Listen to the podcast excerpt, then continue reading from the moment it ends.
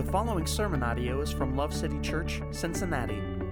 More audio and information about Love City Church can be found at www.mylovecitychurch.org.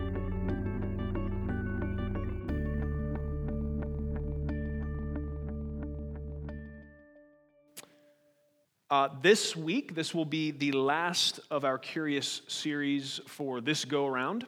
Anyways, uh, the sermons for this series have come from your questions, and uh, we've covered a wide array of interesting and hopefully helpful topics. Uh, tonight's question is one that was asked at least partially, I think, with the intent of being humorous, and it did make me chuckle, uh, but it will give us an opportunity to deal with a subject that a lot of people have questions about. So I think that's going to be good for us. So the question was Will there be Chipotle in heaven? My first thought was if there is, then the spoon they use to scoop your protein choice needs to be at least double the size that it is now, because I often leave that line feeling like I was less than served well with the chicken amount. Um, that's good. Got an amen on that. All right, you're with me. My, my second thought was how, how glorious would it be if, like salvation, uh, the guacamole was free? So these are the two first thoughts I had, uh, and I, I, think those are legitimate. Uh, the Bible tells us much less specifics about eternity than we would like. Uh, the Bible doesn't mention anything that would lead me to believe there will be Chipotle in heaven, but Revelation 19 does describe a wedding feast of the Lamb. So there will be food. Praise God for that. Uh, and by faith, I believe it's going to make my chicken and salad bowl covered in green Tabasco sauce look like table scraps. I mean, that's my hope. If there's food in heaven, I think it'll be a lot better than anything I've experienced here, which is a lot of what we're going to talk about tonight. Um, though I think this asker may have been joking at least a little, I do think their question can help us think through some pretty important things. So, whether it is Chipotle or nature or relationships, I think there is often some anxiety about what will and won't be present when we finally inhabit our eternal and heavenly country, as Hebrews 11 calls it. So, what I want to do is read all of Revelation 21 with you. I realize that's a whole chapter, uh, but it's not a very long one, and there's no good place to stop, and we like the scriptures here, so we're going to do it, okay? Uh, and then we're going to see what the Lord has for us today. So we're going to read together Revelation 21. Uh, if you don't have a Bible with you, the verses will be on the screens. If you don't have a Bible that you own and you want one, we have them for free. We got cases of them because uh, we really, really enjoy giving people Bibles. So if you want one, we got one for you. Okay, so we're going to read Revelation 21. I'm starting in verse 1. Here we go. Then I saw a new heaven and a new earth for the first heaven and the first earth passed away, and there is no longer any sea. And I saw the holy city, New Jerusalem, coming down out of heaven from God, made ready as a bride adorned for her husband. And I heard a loud voice from the throne saying, Behold, the tabernacle of God is among men, and he will dwell among them, and they shall be his people, and God himself will be among them. And he will wipe away every tear from their eyes, and there will no longer be any death there will no longer be any mourning or crying or pain. The first things have passed away. And he who sits on the throne said, Behold, I am making all things new. And he said, Write, for these words are faithful and true. Then he said to me, It is done. I am the Alpha and the Omega, the beginning and the end. I will give to the one who thirsts from the spring of the water of life without cost. He who overcomes will inherit these things and I will be his God, and he will be my son. But for the cowardly and unbelieving and abominable and murderers and immoral persons and sorcerers and idolaters and all liars, their part will be in the lake that burns with fire and brimstone, which is the second death. Then one of the seven angels who had the seven bowls full of the seven last plagues came and spoke with me, saying, Come here, I will show you the bride, the wife of the Lamb. And he carried me away in the Spirit to a great and high mountain and showed me the holy city, Jerusalem, coming down out of heaven from God. Having the glory of God, her brilliance was like a very costly stone, as a stone of crystal clear jasper. It had a great and high wall with 12 gates, and at the gates, 12 angels. And names were written on them, which are the names of the 12 tribes of the sons of Israel. There were three gates on the east, and three gates on the north, and three gates on the south, and three gates on the west.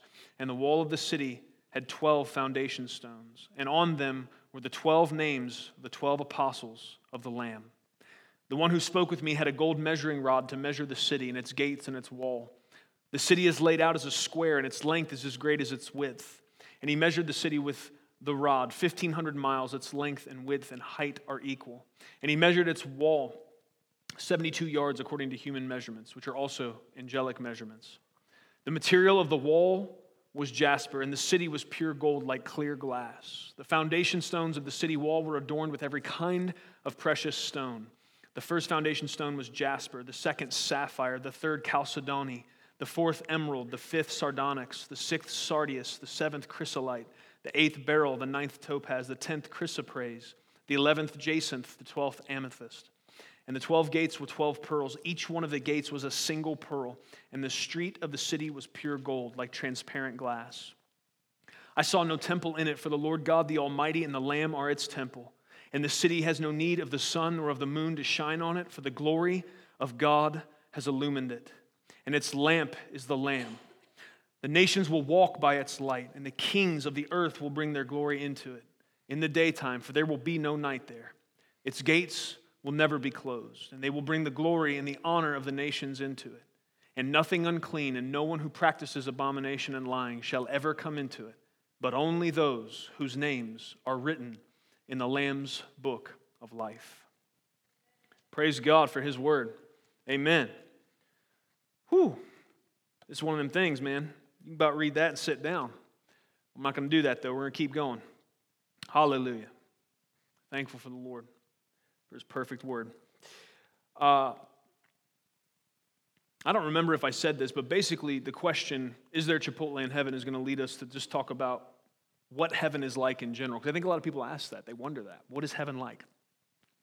Uh, and this gives us uh, at least some of what the Bible says about it uh, and things that, uh, as I read this and, and, other certain passages about uh, our eternal abode with the Lord, it's, it's hard for me to keep my composure at times, so uh, hopefully I can hold it together for the sermon. But uh, as many of you know, there is much debate surrounding eschatology, which is the study of end things. Uh, there is debate on where things should be taken as imagery uh, or as literal. There is debate on timelines and order of events. There's debate on what is described here, whether this is in a heavenly realm, uh, this New Jerusalem, or if this describes the time after final judgment when we take up residence in our final habitation, that being the new earth.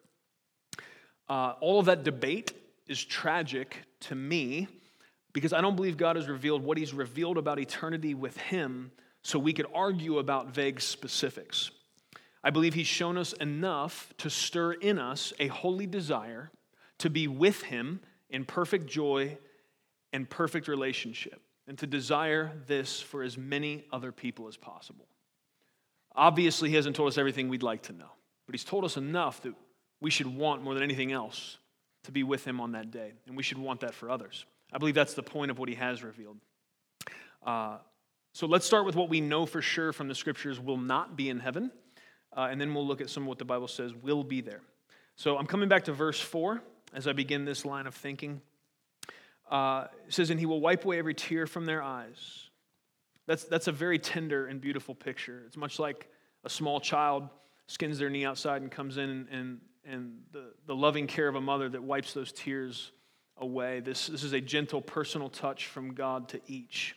Uh, and the fact that he would have that kind of interaction with each of us says something about who he is and his great love for us. But uh, it says that he will wipe away every tear from their eyes, and there will be no longer there will no longer be any death. So, talking about things we know will not be in eternity. Death is one. In 1 Corinthians 15, we see death taunted, where it says, O death, where is your victory? Where, O death, is your sting? Once we've been reunited with our Savior in eternity, there will be no more possibility of death. And this is beautiful for many reasons, but one of them is because it removes all possibility of fear which means we will be able to finally obey perfectly the most common command in the scriptures, which is to fear not.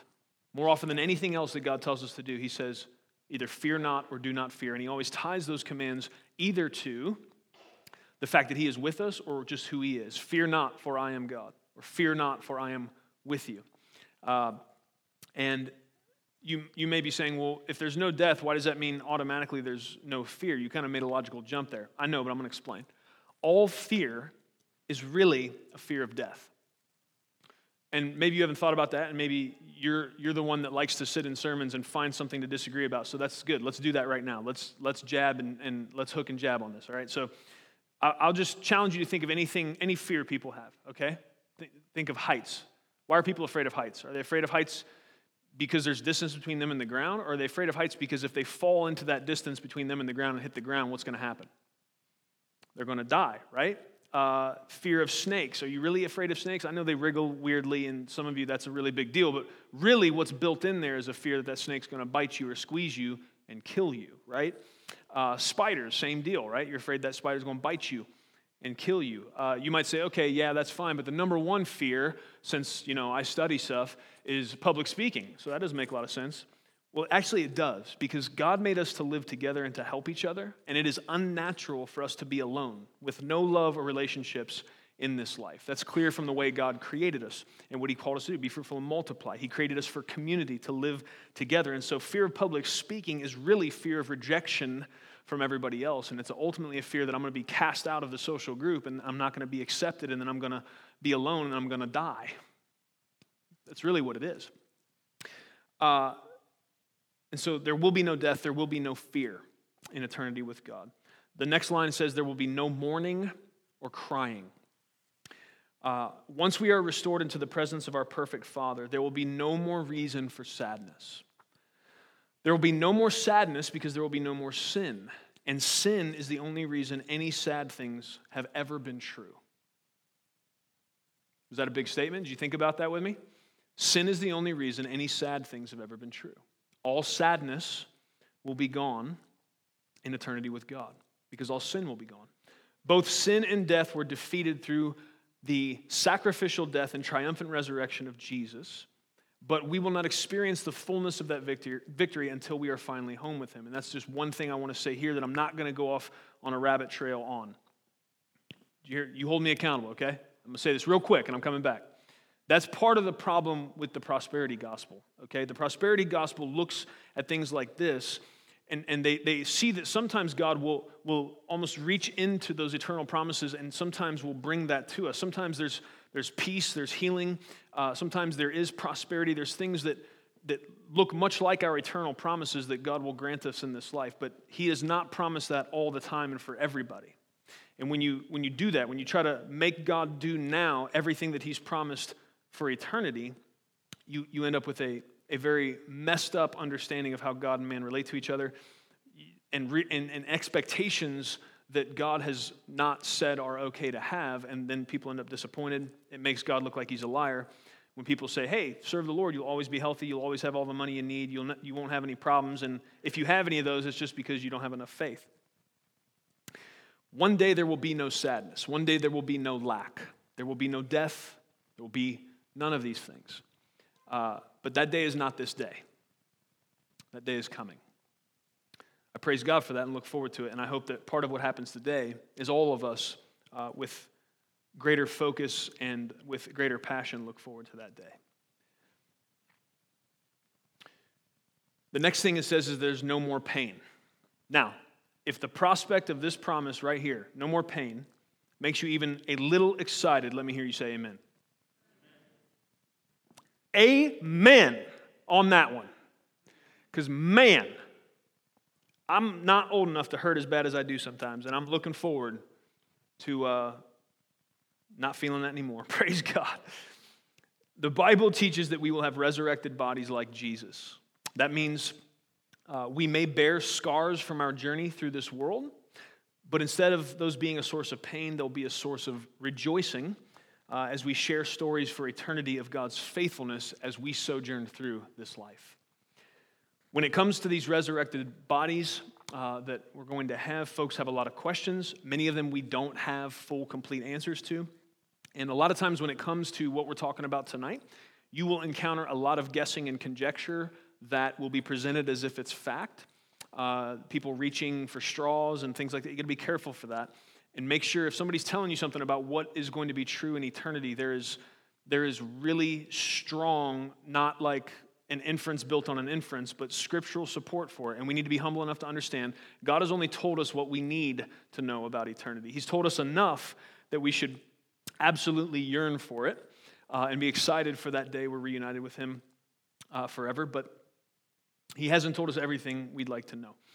Um, so we need to be careful when people act like uh, they know everything about it. Uh, people have questions about resurrected bodies like what age will we be once we're resurrected? Are we going to be old or young, or will we be whatever age we were when we passed away? Uh, some have even said that since Jesus was 33 at his death, that we will all be that age. Uh, I don't see any good scriptural support for that. That's, that's, that's what I'm talking about when I say an inference built on an inference. Like, well, maybe that's true. Well, yeah, maybe, you know.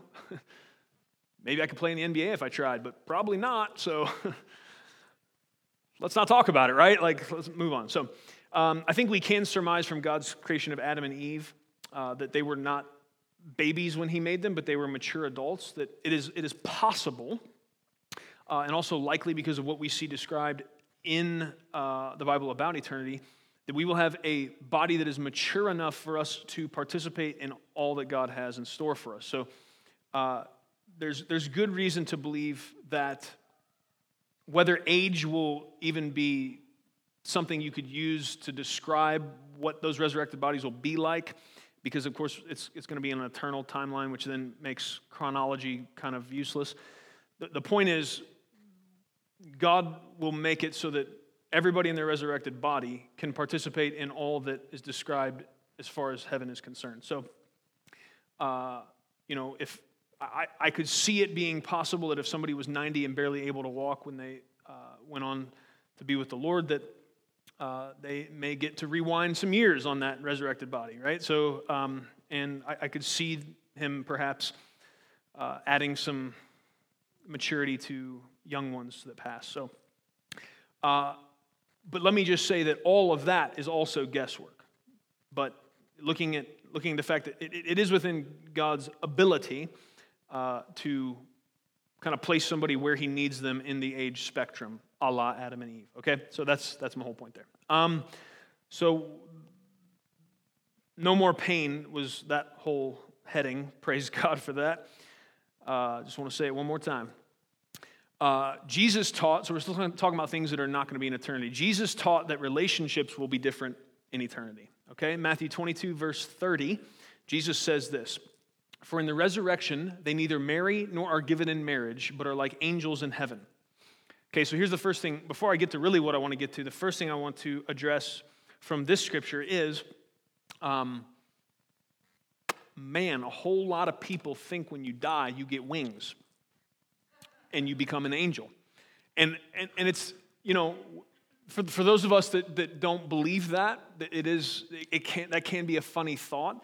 But this is, this is largely where that comes from, right? That they're not, they don't marry or given in marriage, but they are like angels, uh, but are like angels in heaven. So that, that's, that's the problem. When you take one scripture, you don't pay attention to context, then you end up with many, many people, like an alarming amount of people that you'll see if somebody dies. So and so got their wings today. God got another great angel today. And, you know, I have to. I have to, you know, it's sensitive, right? Somebody just died, and it's like, do I, do I want to jump on the Facebook there and just correct somebody's theology, or do I just pray for them? So I normally choose the latter. Uh, hallelujah. So, you know, I don't know, don't jump on people about that, but here's, here's why that's not what that's saying. Let's just say that. For in the resurrection, they neither marry nor are given in marriage, but are like angels in heaven. What is, what is Jesus talking about? Is he, is he saying in that that they are exactly like angels in heaven in all of their anatomy, and that basically that's what happens when you die, you become a part of God's angelic host. That's not what he's saying. He's talking about one specific thing that people in the resurrection, they will not marry, nor will they be given in marriage like the angels. He's using the angels as an example of somebody that doesn't marry or is given in marriage, okay? He's talking about one thing. Uh, and so if, you know, if you've been praying for super colorful, extra wide wings, you know, when you get up there, that's I'm sorry, that, you, that one's not going to happen. You're not going to get any, okay? No wings for you. Amen. Uh, I'm hoping nobody's crushed out there. Praise the Lord. Um, this, so this, this whole idea it brings up a good way to address um, some common questions that people have about eternity with Jesus in terms of relationship. And, and I will say this Natalie, uh, my wife, and I have expressed to one another in the past uh, a sadness at the thought of not being married once we reach heaven, uh, the thought of losing the relational bond and the closeness that comes in being married to one another has troubled us. Uh, it's something that we've talked about. Uh, some have even wondered about sex and sexuality. Uh, if sex is a wedding gift from God to be enjoyed within the boundaries of covenant, uh, and we're not going to be married to one another in heaven, it follows that there will then be no sex in heaven. And this bums some people out, right? Uh, for just being frank. I have heard of young people asking Jesus to delay his return until they can be married and have sex, right? Like, there's just, just one thing, Lord. Like, I know there's a cosmic timetable and everything's coming down to this, but if you could just hold off for me, uh, you know, but that's real. I mean, that's, that's really where people are at at times. And so it's, it's kind of funny when you put it in those terms, but, but we need to deal with it because it's real. Um, and, and really, what that is, is they don't want to miss that experience okay? And so I can understand that. But, so we can use these two things as an example to help us think through widely any part of this earthly experience that we are afraid we will miss once we have reached our eternal destiny. Okay? So we're going to use marriage and, and sex and sexuality and put those, that's going to be a wide net we're going to cast to think about because those aren't the only things people are worried that maybe won't be in heaven or eternity with God that, that are here now and, and, and that concerns them. So, first of all, when it comes to marriage, okay, uh, the Bible doesn't teach that there will be no marriage in eternity. It teaches that there will be one marriage. Whatever pleasures we feel we may miss from our earthly mar- marriages will be immeasurably multiplied in our eternal union with Christ. Now, some of you might have to grab that by faith. Some of you may not even understand what I'm saying yet. But what I'm telling you is any part of the marital union that you're afraid you might miss because that's not how relationships are going to work in eternity, the, the, closeness that I have with Natalie here, my, when I came to understand this, that the marriage, the, the Bible doesn't teach there's no marriages, it teaches there's one marriage. Once I am joined together with her as the bride of Christ and brought into union with Jesus, my Savior, I'm going to experience a closeness with Christ, but also a closeness with Natalie that I never could have attained on this earth, no matter how long we were married or how sweet we were to each other. And so, only anything I'm afraid I might miss by this relational change in eternity is actually, I'm going to get immeasurably more of those good things from it. That is true. C.S. Lewis said this on the, on the subject of sexuality in heaven. The letter and spirit of Scripture and of all Christianity forbid us to suppose that life in the new creation will be a sexual life. And this reduces our imagination to the withering alternatives either of bodies which are hardly recognizable as human bodies at all, or else of a perpetual fast. Are you tracking with me so far? What he's saying is basically, if there's no sex in heaven, he's saying that that leaves us one of two conclusions. Either our, our resurrected bodies are not able uh, to participate in sex, or that they will be able to, but a perpetual fast, right? That it's just not going to happen. He, he goes on. As regards the fast, I think our present outlook might be like that of a small boy who, on being told that the sexual act was the highest bodily pleasure, should immediately ask whether you ate chocolate at the same time. On receiving the answer no, he might regard the absence of chocolates as the chief characteristic of sexuality. In vain would you tell him that the reason why lovers in their raptures don't bother about chocolates is that they have something better to think of. The boy knows chocolate, he does not know the positive thing that excludes it. We are in the same position. We know the sexual life. We do not know, except in glimpses, the other thing, which in heaven will leave no room for it. Amen. I don't need, I don't mean to be needlessly crass, and some of you might have been nervous already because I said sex in a sermon, but I, I just want to say this as plainly as I possibly can. If you think orgasms are cool, just wait until you experience the euphoric ecstasy of basking in the light of the unveiled glory of God. What C.S. Lewis is saying is, you ain't seen nothing yet. And I agree. In addition, you're going to experience true and uninhibited relationship with God and with one another. I believe we will see then that the pleasure of sex was really this simply a foreshadow and a glimpse of the true pleasures awaiting us in eternity.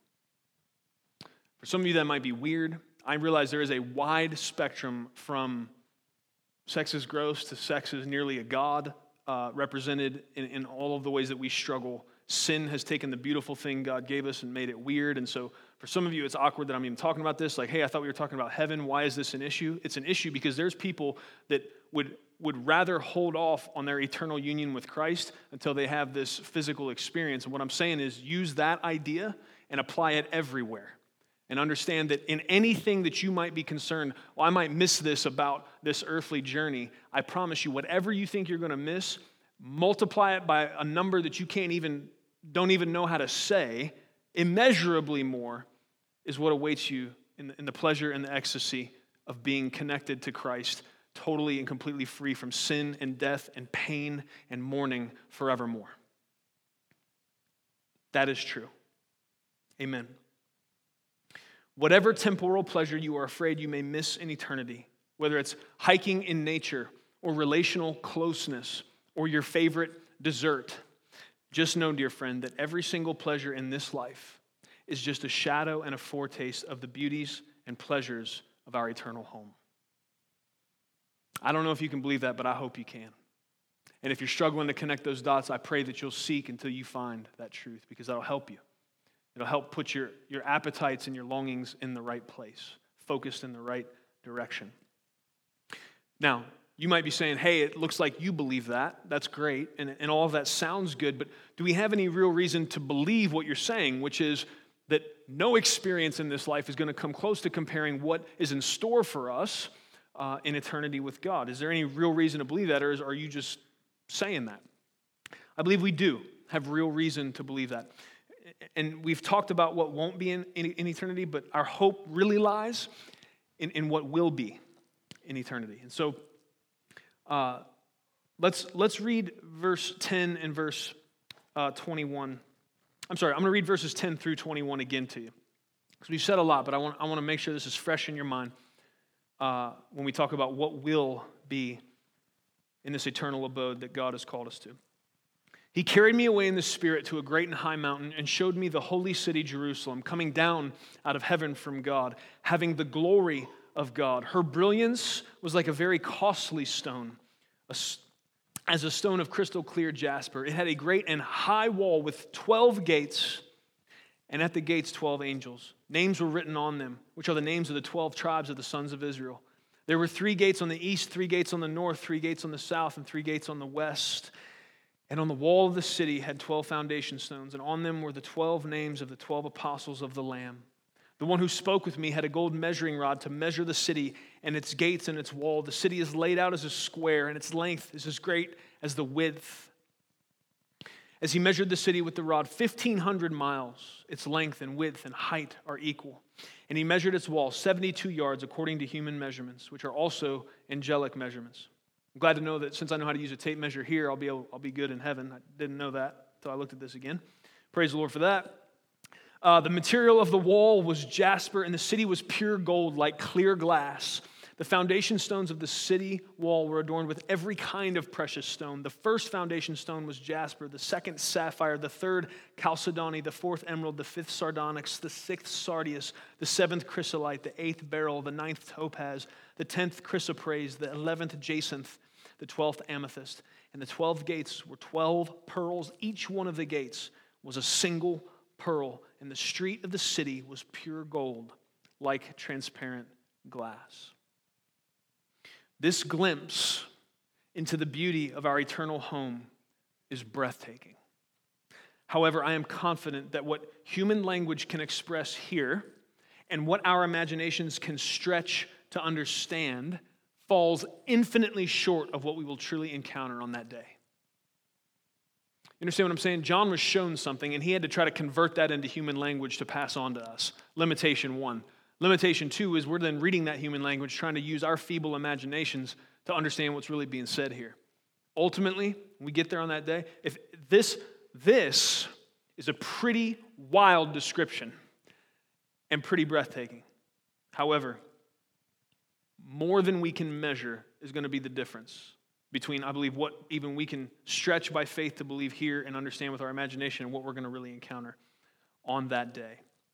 Uh, I, heard, I heard of a preacher one time that, that told a story that highlights this idea.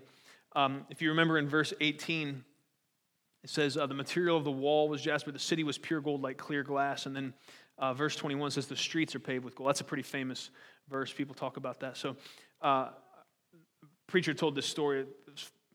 False, of course, but it makes a point. So, it says that this, this guy was very rich and very faithful. And so he asked God to make an exception on the rule that you can't bring anything with you to heaven.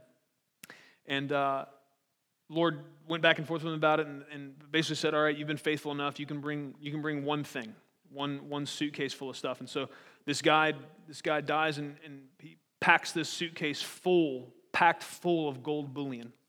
And uh, he walks up to the gate and, uh, and Peter's there and he's like, Hey man, you can't bring that in with you. And the guy's like, Hey, I got a special arrangement with the Lord. And so Peter, you know, gets on the intercom, checks, okay, yeah, everything's cool. We heard that. He's like, but I do have to check the contents of the case. I can't just let you roll in here. You know, it's like TSA in heaven. So Peter, Peter, you know, makes him open up the case. So the guy opens up this case that he's drug all the way here, and just one thing he wants to bring into heaven. Peter looks at the contents of the case and says, You brought concrete? And that, that's the point, right? It's, it's not really a joke, it's an indictment on what we think is precious. And really, part of the point of this description is to show you that everything you think is valuable, they're, they're going to use that to pave the streets in heaven. It means nothing.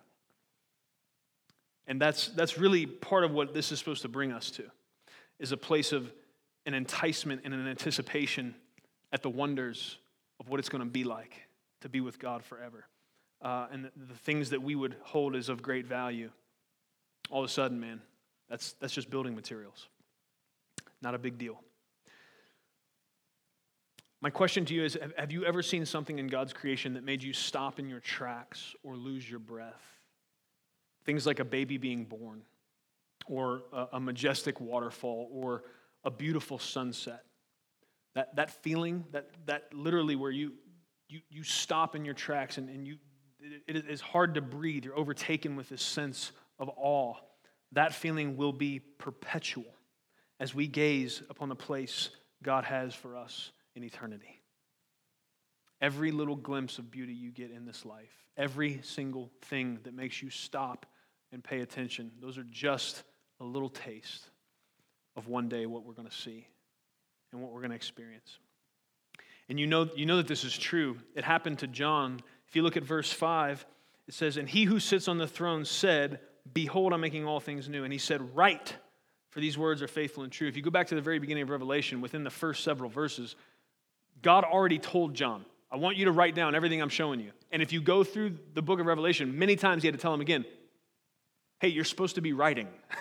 because he kept seeing stuff that caught him to such a degree that he forgot what he was supposed to be doing. He was struck with awe. And uh, this is toward the end of the revelation. He had seen some stuff at this point, and yet his jaw still dropped, and he still forgot where he was, what he was supposed to be doing. The Lord had to remind him. I'm looking forward to being knocked off my feet again and again and again as I see all that God has done, what He's prepared for us in being with Him. That's all good, and I think those things matter and we should think about them because the Lord revealed them in His Word. But the most compelling thing about our heavenly home is not what will be there, but who will be there. I'm going to read verses 3 to you and then uh, 22 and 23 again. Verse 3 says, And I heard a loud voice from the throne saying, Behold, the tabernacle of God is among men, and he will dwell among them, and they shall be his people, and God himself will be among them. Verse 22 says this I saw no temple in it, for the Lord God, the Almighty, and the Lamb are its temple. And the city has no need of the sun or the moon to shine on it, for the glory of God has illumined it, and its lamp is the Lamb. Here's the major thing I think we should pull out of Revelation 21 and every other place where the Bible gives us a glimpse of what eternity is going to be like. There are so many things about it that are mind blowing and, and, stretch our imagination to even try to conceive of, but all of that pales in comparison and doesn't come even close. The what uh, of what's going to be there it means nothing compared to the who. Here's what's most important about our eternal destination Jesus is going to be there. Jesus, the one who was the Lamb of God slain before the foundations of the earth, the one who was there, the Word of God, who was a part of God's creative force and what he did to bring all things into existence, the Word that became flesh, lived among us, died in our place for our sins, and then rose from the grave. Jesus, who has proven to us that his love for us is never ending and immeasurable. Jesus, who has been indescribably good to us. Jesus, who loves us more and better than anyone else. Jesus is going to be there. And so, if everything else wasn't true, friends, and that's, that's really what we got to come down to. If there wasn't 12 gates and there wasn't streets of gold like glass, I don't even know how that works, right? If there wasn't all of this amazing, if there, if there wasn't a promise of no pain and, and we weren't guaranteed there was no mourning of sadness, but if all the promise was is you're going to have the closest proximity you've ever had to this Jesus who loves you, what would your appetite for heaven be? What would your appetite for that eternal destiny be? And the truth is, friends, the thing that should excite us most, the thing that should bring us the most comfort and peace, the thing that should whet our appetite with the greatest sense of anticipation is that Jesus Himself, our glorious Savior King, is going to be there. That ultimate and final reunion because of redemption that reconciliation because he did what was necessary for sin to be put down, for death to be put to death, and for us to be rescued. That, that reconciliation with our Lord, that's the most exciting thing. Jesus is going to be there. And that is an amazing truth. Something else to think about is that a lot of people will be there. This city uh, as it's described. You remember the guy's got the gold measuring rod. It says, uh, it says it's 1,500 miles wide and it's a square. He says its, its height, its width, its length are all the same. Okay? 1,500 miles. That's from here to Salt Lake City. Wide. And then take that, turn it. That's the other way. Okay? And you might be thinking, well, I don't know if that's enough space. Man, we're talking over time. If you're really thinking, you're thinking, man, there's a lot of people who have trusted in Christ for a long time. You know, is everybody going to fit? It's kind of weird that there's these dimensions. There, there was a recent study that suggested you could fit all the world's 7 billion people. Now, this is them standing shoulder to shoulder, but you could fit all 7 billion people in the world right now into a 16 square mile space. They did the math. Okay? This city is 2,250,000 square miles. It's big and it's made of all this stuff. and God is its king, and there's no temple, no temple needed because, and, and this language in here where it says that, that he's going to be there and, and, and, that there's, there's no temple, there's no tabernacle, it, it, it, it ties together the arc of, of the Old Testament and the New Testament. It shows us that when God called for that tabernacle to be built in the wilderness so that he could be there among his people Israel as he was working in them this plan of redemption to bring about the birth of Christ. All of this, it, it all comes full circle. This, this all connects. And ultimately, in our eternal home, there's no need for a tabernacle, there's no need for a temple because the Lord Jesus himself is there. And in addition to that, there's going to be a whole lot of people. The Bible says elsewhere that people will be represented from every tribe, nation, and tongue. I hope that excites you. I hope you're glad that God's arm is not short, but long and powerful and mighty, and He has reached across every part of the world to call people unto Himself. I hope you're pumped about that. More pumped than you're acting about it, to be honest with you. Amen.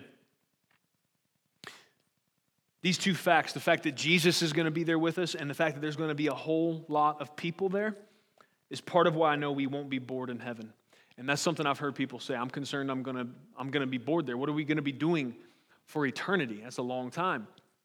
Well, part of the problem with that is we've had heaven depicted as people's, you know, being chubby cherubs sitting on a cloud polishing their halo, maybe strumming a harp, right? Like, I'd be bored with that in five minutes, right? Like, eternity, what are you talking about, eternity? I, there, I wouldn't, if that was what was planned, I, whew, I might have to pass, right? Like I don't I would I would be a troublemaker in that situation. I was terrible in the classroom settings, right? Make me sit still on that cloud and pluck that instrument. I'm gonna be throwing mine at other cherubs and you know what I mean? Figuring out how to make spitballs or whatever. It'd be bad. But that's not what heaven's like. That's nothing close to the picture that's painted in the scriptures, which, if we're going to try to figure out what can be known about this eternal abode God's prepared for us, I don't know, maybe His word would be a good place to look. Just, it's just a thought. So, the fact that Jesus is going to be with us in eternity, there's going to be a lot of people there in this, this beautiful city He's prepared for us. I know we won't be bored, and here's, here's why I'm saying that. 1 Corinthians 13, verses 12 and 13 says this For now we see in a mirror dimly, but then face to face. Now I know in part, but then I will know fully, just as I also have been fully known. But now faith, hope, love abide, these three, but the greatest of these is love. Let me show you something. Verse 21 18. I, I told you that. Uh, I don't understand how this works. The material of the wall was jasper, the city was pure gold, like clear glass. The walls of this city, right? Jesus said, I go to prepare a place for you. Uh, in my father's house, many translations for a long time said many mansions. And that's problematic because people started to get this idea that, oh, heaven's going to be a personal playground for me. So basically, if I just don't do the bad stuff, I get to go and even the way we talk when we talk about people being put to rest, that's, that's problematic because it doesn't seem like all we're doing is chilling out in our Olympic sized swimming pool in our heaven mansion, okay? I don't see. I don't see a description here of mansions. I see a city with walls that are gold but glass, transparent gold. I don't know. But here's, here's what's beautiful about that. Here's what it shows us. The, the walls of all of these buildings, this thing is constructed out of this golden clear glass material. Why, how, how can that be? If that's, if that's the place we're staying, why would that be? Well, if we have no shame and we have no secrets, we have no need of privacy. We will be free to know God and love God and to know one another and love one another. Did you hear what those verses said? It said, For now we see in a mirror dimly, but then face to face. Now I know in part, but then I will know fully, just also as I have been fully known. Faith, hope, and love abide, these three, but the greatest of these is love. Much of our eternal occupation will be continuation of the job we've been given here now to love God and love people. Think about the beauty of eternity, getting to really know all the people that are going to fit in 2,250,000 square miles. Think of and, and, and let's say somehow in eternity you actually get to the point where you fully know and they all fully know you and you've rejoiced in that. You've swapped stories and we've, we've rejoiced in the fact that we've overcome the enemy by the blood of the Lamb and, and the word of our testimony. And, and it's been eons and eons and eons and eons. And here, here's the beauty we're still not going to get bored because then all of us are going to focus that knowing energy to this God who is eternal and infinite and will never get to the bottom. And so as we seek to love all those people and we seek to love this God who has placed us here and brought us here by mercy mercy alone, we will never be bored, and we will never stop having the commission that we've been given from the beginning, which is to love God and to love people. You're not going to be bored in heaven. You're going to have at least one job to do, I know for sure. And I, I just, this is pure conjecture. I don't have a scripture for this. Let me just say that plainly. I just don't, I know I'm going to be there, and I, I think I know what's going to happen to some degree as I start to explore every square inch of the beauty of what God has brought us together to every corner. I don't know how I'm going to make it more than a few seconds in eternity without again falling to my knees in worship. I don't know how I'm going to meet again another person and hear their story of redemption, how God rescued them from darkness and set them free from slavery to sin and death, and how I'm not going to again and again fall down in worship to God. And people are like, I don't know if I want to worship all the time, but man, if all you're doing all the time is being confronted over and over and over again with the beauty and the majesty and the faithfulness and the power and the redemptive absolute faithfulness of this God who loves us, how are you not? How are you going to avoid this thing being a constant worship service? I don't know. I think there's going to be a lot of that happening. I don't know how I'm going to turn it off. I don't know what you're going to do. But I'm going to have to, I'm going to, have to stop and praise a lot. So it's going to take a long time. But it won't matter because it's eternity and chronology's out the window. So I get to continue to know God and for Him to know me forever. And I will, there will never be a point where I don't, one, one more thing about God is not revealed where I don't, in the same way you do at that sunset or that waterfall or the birth of that child, go, I'm looking forward to that. Being left constantly in a place of awe for all eternity, forever. And that's, that's just looking at the king who rules over this city. That's not to mention if I look to the right or the left and see what he's actually done, what he's made, things that I could not possibly ever imagine in this life. And when you put that into perspective, all of our concerns about things that we may miss from here slowly fade to gray, as they should. I'm going to say this again because I hope somebody will remember it. Much of our eternal occupation will be a continuation of the job we've been given here and now to love God and love people. Every barrier, some of you right now are like, that doesn't sound like a lot of fun because I'm an introvert and relationships are not my favorite pastime, right? And so you're like, you can be honest, it's all right. I see some of you out there like, I'm not impressed with what you said thus far. So uh, I get it, but what, what you're not factoring for, dear friend, listen to me, please. The reason why you don't get the ecstasy and pleasure and joy out of knowing people and letting them know you that you should is because of sin. And I told you earlier, that's out of the window. That's gone. That's out of the picture. Every single barrier to loving purely and completely, every single barrier that you put up as defenses because of insecurities or because of doubts and inability to trust others, all of those results of sin have been vanquished to the lake of fire. They are gone now. And now, with none of that in the way, I get to know you and you get to know me. We get to just keep doing that over and over again. And if we get tired of one another for a minute, we get to go look at God and learn something else beautiful about Him. And that, dear friends, if, if that, if, here's, here's what I'm trying to get to, man. I think for so many people, their motivation to obey God, whether they believe in Him, or, or, or, people's motivation to do whatever degree of trying to please God that they do, so many times people are motivated by a fear of hell. And I believe what God wants us motivated is by a hope for heaven. He's told us there's punishment. Yes, that's there, and I'm not, I'm not in any way trying to say that that's not a factor, but hopefully, overall, it's the kindness of God that draws men to Him. And if we had a more robust and in, in, in the front of our thinking, appreciation and, and longing for this, this eternal home that God has described to us in such beauty. The, the, the, absolute crown jewel of which is the fact that He rules over it. That there's no moon and no sun because He illumines the thing. There's no need for a temple because He is the temple. If we were looking forward to that with the kind of anticipation that, that I believe we should have by faith, it, it would change our behaviors, it would change so much of the, the, the, sin that we get entangled in. It would, it would stop to a large degree the amount of distraction and deception that we fall into. Because any of those things trying to pull us over here, hey, hey, hey, look at this, come do this, hey, hey, hey, come over here, do this. Man, if you really had this picture, what, what, what could be offered you that would seem to compare? Nothing. We ought to think about these things. It is only by Jesus and his gospel that any of us will taste and see these eternal excellencies. John 14, 6, Jesus said, I am the way, the truth, and the life. No man comes to the Father except through me. We, I believe the love of God should compel us to point as many people to the beauty of what God has prepared for us as possible, but we need to also be willing to say the truth.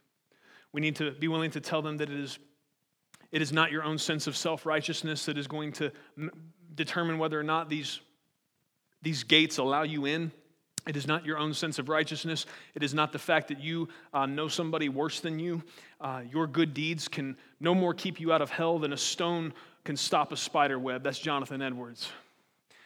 That's on the adverse side. It is absolutely by faith through Christ alone that any of us are going to experience what is described here. And so, if we do love God now, and we do love people now, and we do desire for as many people as possible to, to be in this, this beautiful, ecstasy filled eternity with the Lord Jesus, then what we will do is tell as many people as possible the truth. We will do the most loving thing we possibly can for anybody, and that's to tell them if you will not surrender to this king, you will not be with him. There is one thing that this comes down to. Will you, will you admit, friend, that you are imperfect? Will you admit that you are not God and you are not perfectly holy? And will you understand that because of that, there's a separation between you and God? There is a rift in the relationship that He has already proven beyond the shadow of a doubt. He wants that fixed, and He's made it very simple. Will you trust in His Son? What, friend, are you going to do with Jesus? that message, if we were thinking about this, if we were thinking about Revelation 21 more often than we were the golf course or our next vacation or the next time I can relax, listen, friends, I think we honestly, in, in, in our culture right now, and I realize some of you say, oh, well, you're a workaholic, that's your problem. Well, maybe, but I, honestly, I think we rest too much and we put too, much, too high of a, a value on that oftentimes. You, you probably rest enough. I'm just going to say that right now. you, you probably do. You know, I, I, try to think. I try to think back to 250 years ago. Uh, just an average day in somebody's life, 250 years ago, anywhere in the world, we, we that would be. We, most of us wouldn't make it. One day. If you got to spend half your day just making sure you got clean water to do anything, I mean, we would be a puddle of emotional, just, uh, you know, my life, right? We like. Let's just admit. Can we just admit? We, hallelujah. Let's be fully known. We, we're soft. Okay we oftentimes we have gotten soft and, and we're thinking too much about how to, how to try to create what is described in Revelation 21 now. The, the, that day is coming, but it's not now. Jesus said, while it's day, we need to work. And, he, and he's not talking about cutting wheat or gathering water. He's talking about being about the Father's business. He's talking about as many people as possible we need to get them this beautiful, hope filled message that God does love them and He's proved it in Christ, and they can, they can receive that by faith alone. There's a lot of work to do. The harvest is plentiful, but the workers are few. And uh, if we love God and we love people, we need to get to work. Amen.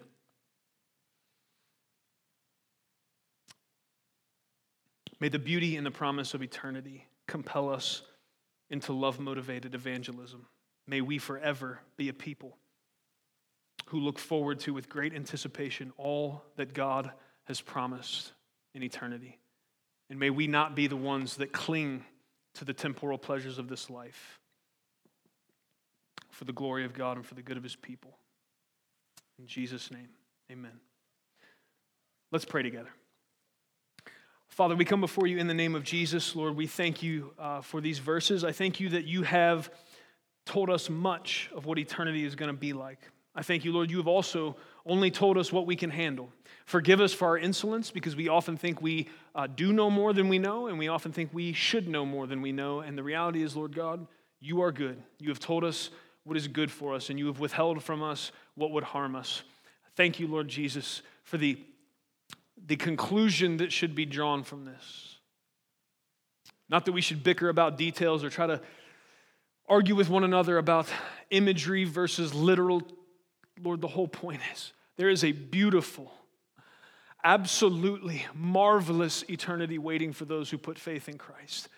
There's going to be uninhibited love and relationship. There's going to be the complete destruction of all insecurity and pain and sin and harm that has come because of our disobedience. Thank you for these overall truths. Help us to keep focus on those and help us, God, to be motivated by this picture as much as we can possibly understand it, to love you more and to love people more. God, help us to be motivated by eternity when it comes to sharing faith. Lord, help us to, not just maybe if we bump into somebody, be willing to share the gospel, but God, may our prayers be filled with pleading to you that you would show us opportunities and give us strategies. Show us how it is in 2018, right here in Ohio, where you've placed us, God. How is it that we can reach people with the gospel? Lord, may we have a burning in our hearts that would drive away all distraction and all of the stupidity that we so often waste away in. Lord, help us. Help us to be focused. Help us have an eternal perspective. God, may we not get imbalanced. May our longing for our eternal home not cause us to disregard this one. Lord, you've given us a, a mission and a journey to walk out. Lord, may we join with the Apostle Paul that described this tension he had that it would be better for him to be with Christ, but that he knew that he had people in his time and in the place where he was that he needed to preach the gospel to. Lord, may that be, may that be where we're at. May we not be uncaring about the, this, this beautiful promise of eternity, but may we not be so focused upon that that we forget the reason we're here now. I thank you there is a reason we're here now. I thank you we're not just aimlessly drifting through this life. I thank you that you have for us, Lord, a purpose and a plan. God, may we desire that above all else. May you be glorified as we obey these things, as we rejoice in these things, and as we hope in these things. May you be magnified, God, because you are worthy. Lord, I just want to say how thankful I am that when I reach that eternal city, there's no temple, there's no tabernacle because you are the temple. Thank you. Thank you that what you have planned for me is unrestricted proximity to you, that I get to be near you, and that you're going to remove every single thing from me that would cause me to stay away. Thank you that all sin and all deception and every single thing that is against or disagrees with what you and your word says, that those things are going to be laid down. They're going to be thrown into the lake of fire. They're going to be gone, and I'm going to be free, finally, to fully be known by you and to know you. God, I can't wait. Thank you for that promise. Help us, your people, not to weary in well doing as we move towards that glorious day. It's in Jesus' name we pray these things. Amen. Thank you for listening to audio from Love City Church, located in Cincinnati, Ohio. Feel free to make copies of this message to give to others, but please do not charge for those copies or alter the content in any way without permission. To give or find out more about Love City Church, visit www.mylovecitychurch.org.